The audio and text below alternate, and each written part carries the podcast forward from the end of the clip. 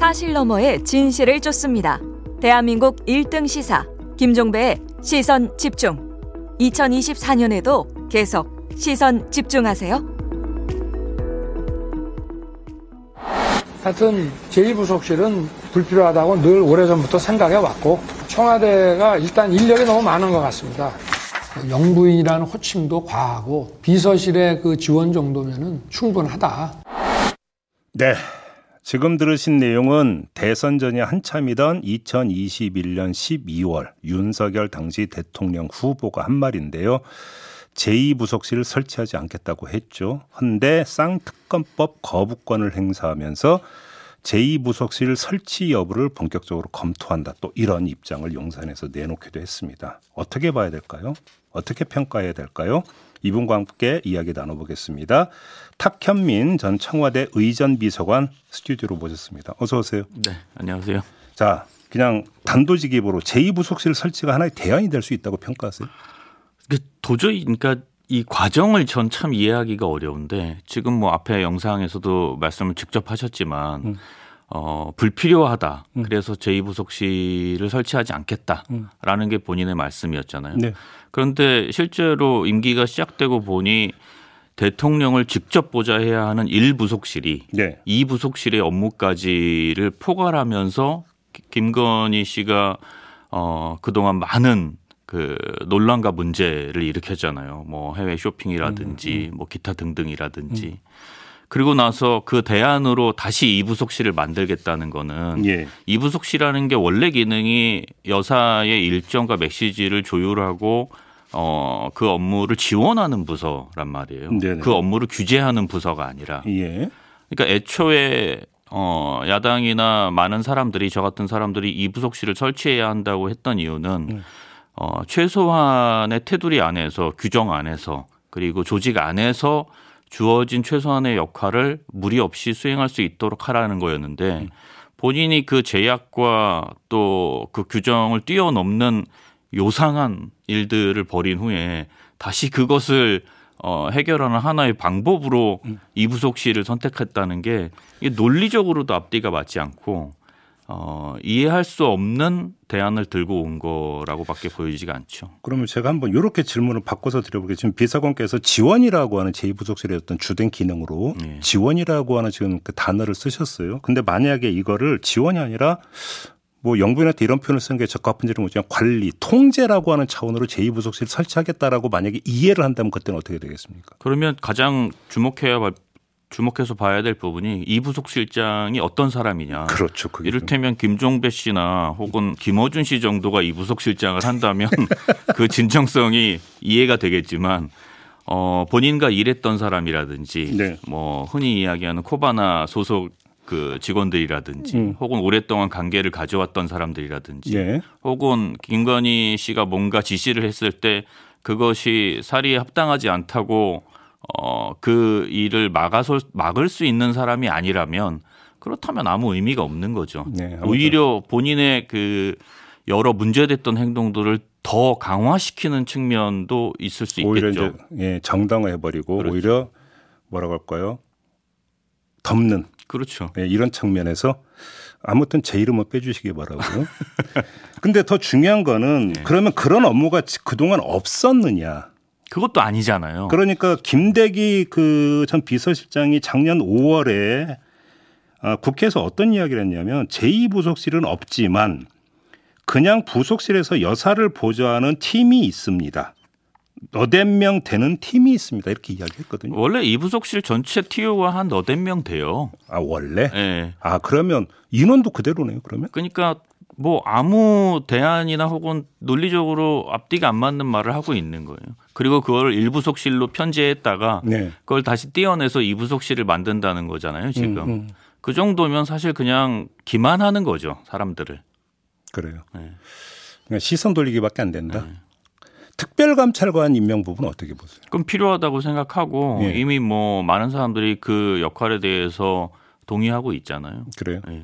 근데 그러니까 누구는 이런 지적을 하더라고요. 그러니까 그 제2부속실 설치나 특별감찰관 임명은 모두 앞으로 이렇게 하겠다는 얘기다. 네. 앞으로 미래형인데 지금 그 김건희 특검법은 그 지난 날에 대한 지난 날에 대한 규명 부분 아니에요. 그러니까 이건 차원이 다른 이야기다. 아, 물론 특별감찰관이 특검을 대체할 수 있다고 생각하진 않고요. 네. 특검은 특검대로 하는 거고 음. 받으셔야 된다고 생각하는 거고 네. 그 이후에 특별감찰관과 뭐 제2부속실이 오히려 여사의 활동을 견제하고 어그 규제하는 그런 정도의 역할까지를 한다면 둘 다 어, 필요하다고 할 수 있겠죠.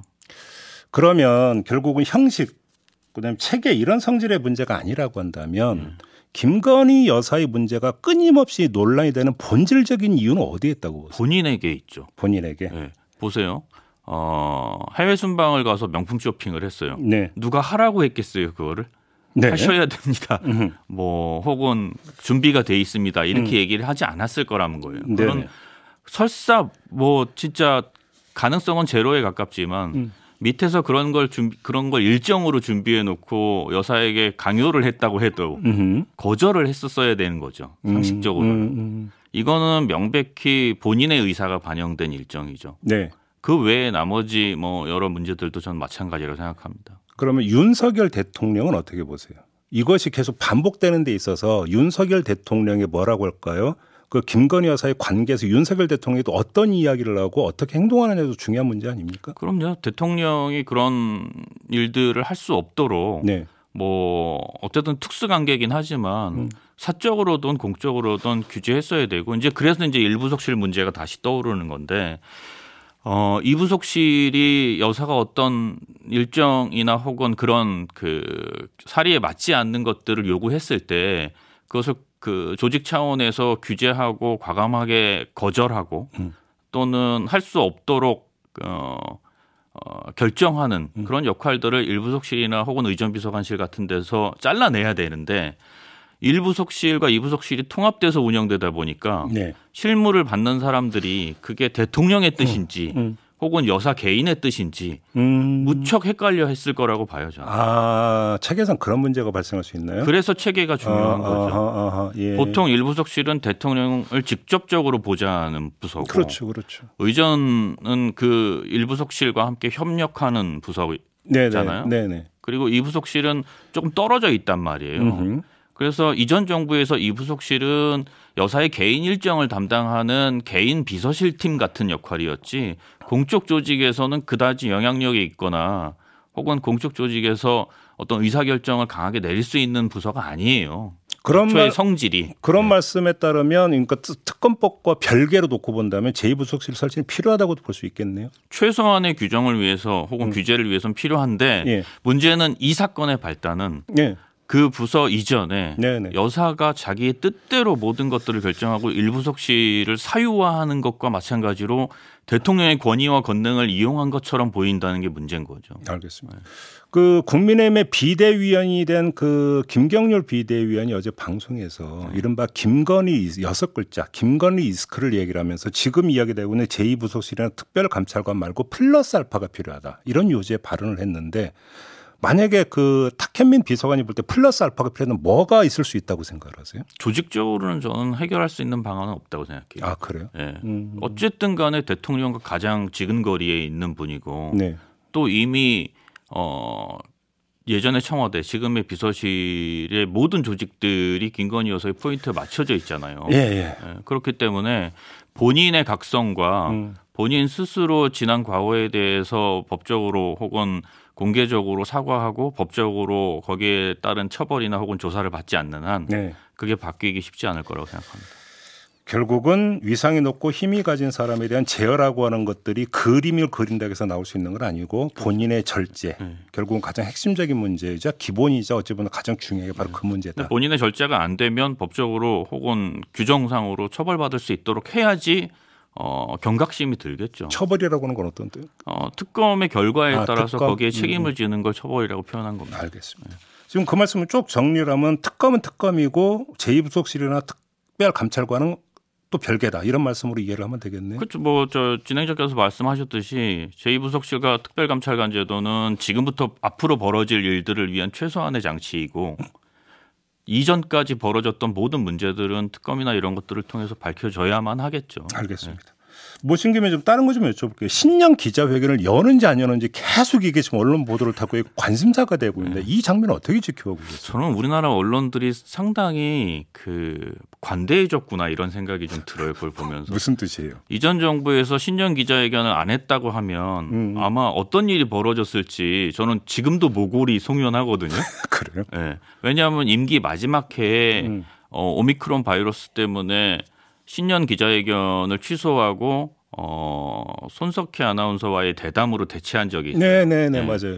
물론 그것도 사전에 질문을 주고받는 약속 대련이 아니라 어, 최대한 질문의 자유를 보장하고 음. 대통령도 모든 질문들을 라이브로 거의 받아가지고 음. 어, 편집 없이 내보낸 네. 거였거든요. 네. 그런데도 그랬는데 독점 인터뷰니까 더 반발을 하죠. 어, 아니 그 이전에도 그렇고 네. 그래서 만약에 기자회견을 하지 않았다면 음. 이전 정부에서 받았을 여러 비난과 어, 뭐 이런 것들을 딱 생각해 보면 어 이게 가능하구나 이런 생각도 들어요. 엄밀하게 얘기하면 이거 신년 기자회견은 대통령이 하느냐 말하는 대통령 마음대로가 아니라 어쩌면 국민에 대한 국정 보고의 성격이 있기 때문에 맞아요. 오히려 의무 사항이다 이렇게 해석할 수 있는 거 아닐까요? 그렇죠. 뭐 법 규제 규정을 하진 않았지만 네. 역대 모든 대통령들이 혹은 많은 대통령들이 적어도 1년에 한두 번 정도는 기자회견을 해 왔죠. 네. 그리고 그것들을 뭐 약속 대련을 한 적도 있고 음. 어, 문재인 정부처럼 아예 기자들에게 사전에 질문지를 받지 않고 음. 하기도 했고 음. 그리고 나서 좀 더 확장시켜서 뭐 추가 질문을 받는 형식도 만들어 보고 또 일반 국민들의 질문들도 받아보고 음. 여러 형태로 조금씩 더 발전해 왔었는데 그게 다시 거의 뭐 60년대 50년대 수준으로 다시 돌아간 셈이죠. 지금 정부에서. 신년사 발표했잖아요. 네. 그 이 형식은 어떻게 평가하셨어요? 아니 형식이랄 게 전혀 없던데요. 예. 그냥 네. 본인이 쭉 읽으신 거 아니에요? 그러니까 뒤에 배석해 놓고. 네. 네. 거의 하, 박정희 대통령 초기 때 그림하고 똑같지 않나요? 대통령이 준비된 원고를 읽고 네. 어, 청와대 참모 혹은 비서실 참모들이 뒤에 배석해서 앉아 있고 음. 그렇다고 뭐 앉아서 뭐 추가 설명을 하는 것도 아니고 네. 그냥 병풍으로 앉아 있는 거잖아요. 음. 그리고 끝나고 인사하고 들어간 거 아니에요. 네. 거기 평가할 만한 게 뭐가 있어요. 음. 아무것도 평가할 수 없다. 네. 음. 그러면 신년 업무 보고는 어떻게 평가하세요? 이게 이제 그 국민과 함께하는 민생 토론의 형식으로 진행한다. 용사는 지금 이렇게 설명하고 있는. 업무 보고가 뭔지 지금 임기 이제 두 해째잖아요. 네. 두 번째 혹은 세 번째일 텐데 아직도 업무 보고가 뭔지를 모르시는 것 같아요. 업무 보고는 어, 대통령이 모든 부처를 직접 만날 수 있는 기회가 1년에 한 번밖에 없어요. 그리고 그 부처와 만나서 그 부처가 지난 1년 동안 해왔던 거, 그 다음에 앞으로 1년 동안 할 것을 어, 아주 구체적으로 점검하는 거죠. 네. 어, 그러려면 대통령이 그 부처의 업무에 대해서 충분히 파악하고 있어야 되고 음. 문제점도 다 적어 놨어야 되는 거고 그래서 부처가 보고했을 때 잘, 잘잘못을 가릴 수도 있어야 되고 으흠. 새로운 방향을 제시할 수도 있어야 되는데 네. 그걸 하기가 싫었다고 봐요 저는 혹은 그, 그게 너무 부담이 됐거나 음. 업무 파악이 안 됐거나 네. 그러니까 거기에 뭐 국민들의 의견을 듣는다고 하고 세팅된 아마도 대통령실에서 선정했겠죠. 어. 부처별로 뭐 네. 했다고 그러더라고요. 네, 그 부처별로 이거 정부에서 선정을 했겠죠. 음. 그리고 질문들도 미리 알고 있었을 거고, 네. 혹은 몰랐다고 하더라도 뭐 그 말을 신뢰하기가 상당히 어렵죠. 네. 왜냐하면 거기에는 최소한 대통령 경호실의 경호나 보안상을 다 통과한 음. 선정된 사람들이 앉아 있었을 음. 테니까. 음. 그러면 그것을 하려면 그건 미리 했어야 되는 거죠. 미리 여론이나 국민들의 의견을 다 듣고 네. 그리고 나서 거기에 따른 분석과 해석을 만들어 놓은 다음에 그걸 가지고 실무를 담당한 공무원과 대통령실 혹은 대통령이 치열하게 토론한다거나 네. 거기에 대해서 점검하는 게 업무 보고지 말 그대로 되도 않는 쇼를 하고 있는 건데 그거를 뭐 좋게 평가하기가 상당히 어려운데요. 지금 뭐 이제 뭐 박정희 대통령 시절과 비슷하다 되도 않다 이게 너무 너무 혹평하시는 거 아니에요? 글쎄 근데 뭐 보이는 걸 어떻게 합니까 이렇게. 근데 좀 네. 신년 업무 보고라고 하는 게 네. 부처에서 네. 대통령한테 보고하는 성격도 있지만 부처가 국민한테 보고하는 성격도 있는 거 아닙니까? 네. 그러니까 사실은 공개가 원칙이 돼야 되는 거 아닌가요? 맞죠. 네, 공개할 수 있죠. 네. 이게 그 제가 잘못 이해하고 있는 거 아니죠? 아, 잘못 이해하고 있는 거 아니고요. 그런데 대통령의 모두 발언은 공개했지만 나머지는 이제 그 당일에는 비공개했고 나중에 이제 하는 이 형식은 어떻게 생각하세요? 그건 참 망측한 형식이죠. 아니 어차피 그게 결과적으로 봐도 결국은 공개를 했다는 거 아니에요. 그러니까 저는 이해가 안 되는 게 나중에 시차를 두고 KTV에서 공개는 하거든요. 근데 왜 이걸 시차를 둬야 되는 걸까요? 아, 글쎄요, 뭐 스크린을 하려고 했을까요? 그럼 뭐 어떤 사정이 있는지 모르겠는데 음. 어쨌든 간에 업무 보고의 핵심적인 부분은 음. 어, 국민들의 의견을 미리 청취하고 음. 거기에 대해서 실무를 하고 있고 책임을 지고 있는 사람들이 심도 깊게 앞으로 어떻게 할지를 논의하는 자리였어야 되는데 네. 듣는 것을 보여주는 거잖아요. 예. 듣는 것은 안 보여줘도 되는 거예요. 그걸 왜 굳이 지금 따로 자리를 만들어도 되는 거고 음. 굳이 업무 보고라는 형식 안에 그거를 보여줄 필요가 뭐가 있어요. 그러니까요. 그렇다고 무슨 정말로 저나 뭐 다른 사람들이 가서 질문할 수 있었던 것도 아니잖아요. 너무 비판만 하지 마시고 한번 조언을 줘보세요. 자, 그 소통의 형식과 내용 모두 문제라는 말씀이신데, 자 그러면 어디에서 문제가 있고 어, 뭘 어떻게 바꿔야 된다고 만약에 조언을 주신다면 어떤 조언을 주시겠어요? 저는 그런 질문이 상당히 억울한 게 지난 5년 동안 문재인 정부에서 저나 또 저와 함께 일했던 많은 사람들이 정말 아무것도 없는 상태에서 아주 5년 내내 여러 가지 형식을 만들어 놓고 나온 거잖아요. 아. 그건 정부의 자산으로 있는 거예요. 왜 편- 그걸 백조해 버리냐? 편민 게 아니잖아요. 음, 네네 그렇죠. 예. 그러니까 그 중에 지금 요즘 보면 비슷하게 흉내내는 것들도 많아요. 음, 그런 것들을 적재적소에 적당 적절한 형식으로 업그레이드 시켜서 하면 되는 일인데 네. 그걸 안 하고 자꾸 이상한 방법을 선택하니까 이런 일이 벌어지는 거잖아요. 그러면 마지막으로 이렇게 질문을 드려볼게요. 이- 이건 그러면 결국 대통령의 소통 마인드에 문- 본질적 문제가 있다고 보십니까? 의전 파트의 기술적 한계라고 보십니까? 뭐라고 보십니까? 대통령과 여사의 문제죠. 그렇습니까? 네. 음, 이 소통 문제 같은 경우도 그렇죠. 대통령이 예를 들어 이- 이번에는 어렵겠지만 뭐 내가 불편할 수 있지만 기자회견 하겠다. 음. 그러면 밑에 있는 그 실무 담당 파트에서는 어떻게든지 그 형식을 만들어 내, 내겠죠. 아, 근데 대통령은 취임하자마자 국민과 소통을 늘리겠다는 이유로 대통령실 이전을 했잖아요. 네. 그럼 어느 지점에서 왜 그러면 소통 마인드가 달라졌던 걸까요? 거짓말을 한 거죠 처음에. 아, 처음부터 그런 생각이 네. 없었다고 아, 생각하세요? 저는 그렇게 봅니다. 그렇게 보세요? 네. 너무 한쪽만 보시는 거 아니에요? 아니에요?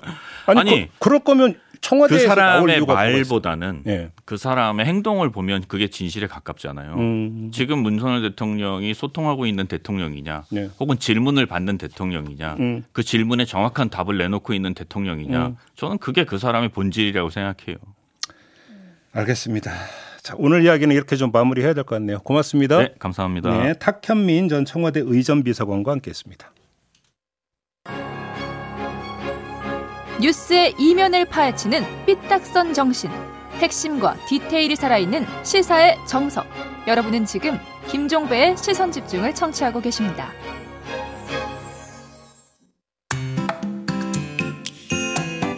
놓쳐선 안 되는 뉴스 빠짐없이 전해드리겠습니다. 여기도 이슈. 네, 이용주 뉴스캐스터와 함께합니다. 어서 오세요.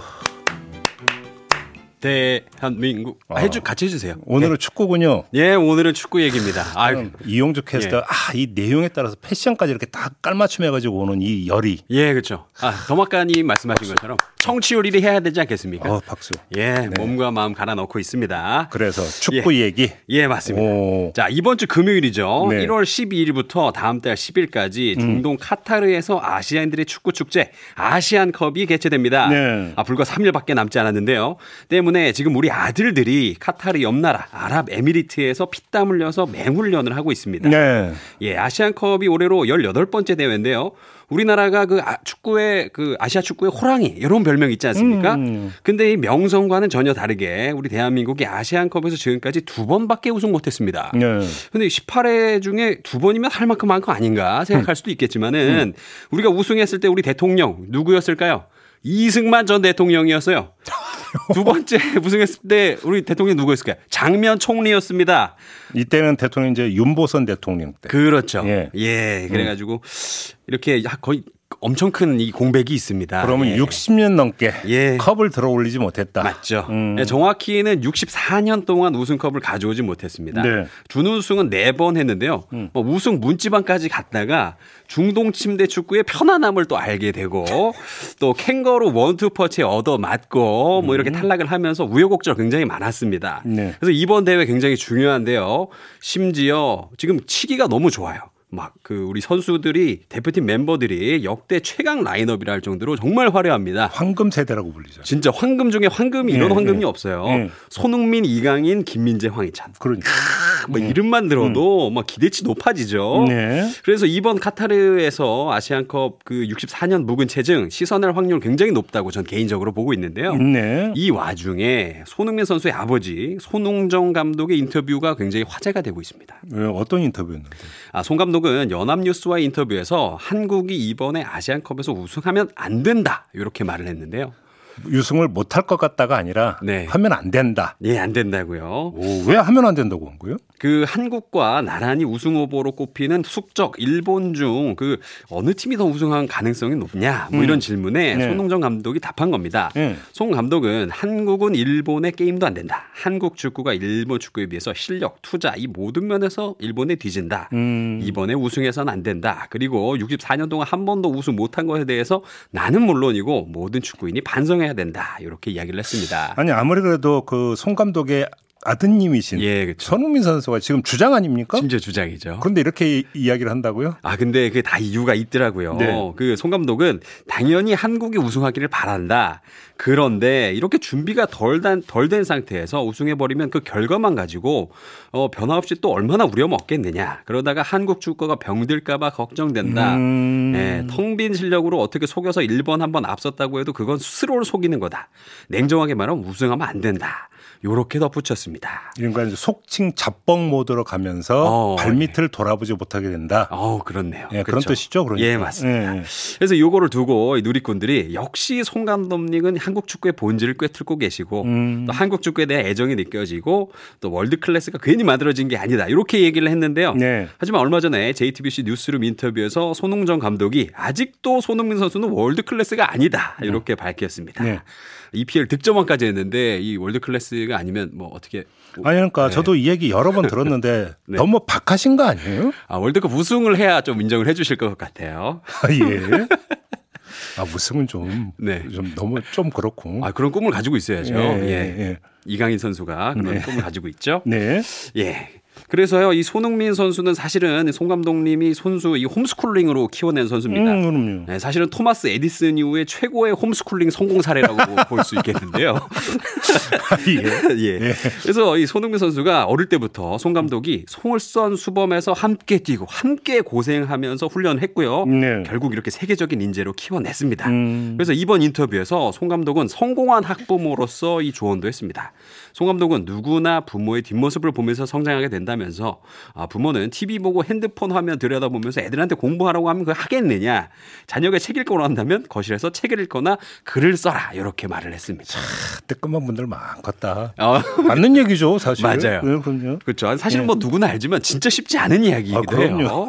예. 그리고 이어서 또 송 감독님은 손흥민을 강자로 키우려고 노력했다고 하셨어요. 음. 그래서 지금 나에게 축구를 배운 학생들도 강자가 되기를 바란다면서 강하다는 건 돈이 많고 힘센 게 아니다. 남에게 휘둘리지 않고 자신의 인생을 주도적으로 살아나간다면 그게 강한 거다. 네. 난 그런 강자를 키우려고 노력했다. 크, 이거 크, 이거 막 그런데 네. 그래도 이겨야지. 아 이게 이기는 게 중요하죠. 그럼 우리 대표팀 어느 조에 속했어요? 아, 우리가요, E조에 속해 있는데요. E조가 요르단, 바레인, 말레이시아와 함께 이렇게 있는 조입니다. 네. 아, 객관적인 전력상으로 보면 조 1위로 16강에 진출할 가능성 매우 높지만요. 음. 또 중동 팀의 유독 고전을 했던 징크스 감안을 할 때. 그렇죠. 아, 요르단, 바레인 뭐 쉽지 않을 것 같습니다. 예. 아무튼 우리 대표팀의 선전을 기원하도록 하겠습니다. 네, 우리 무슨- 이용주 캐스터 이렇게 지금 이 엄동설에 반팔 입고 나와서 이렇게 지금 열변을 토하고 있는데 선전하시겠죠. 네. 수고하셨습니다. 제발 우승. 감사합니다. 네, 기상청 연결해서 오늘 날씨 알아봅니다. 곽지연 리포터. 네, 오늘과 내일까지 전국 대부분 지역으로 많은 눈이 내리겠습니다. 특히 폭설이 예상되는 지역으로는 중부지방과 전북, 경북 지방입니다. 눈이 집중되는 시간대가 수도권과 강원 중북부 내륙으로는 오늘 오전부터 밤사이 종일 쏟아지겠고요. 네, 시선 집중 2부 마무리하고 8시 3부로 이어갑니다. 3부에서는 이준석 개혁신당 정강정책위원장과 인터뷰가 예정돼 있습니다. 잠시만요.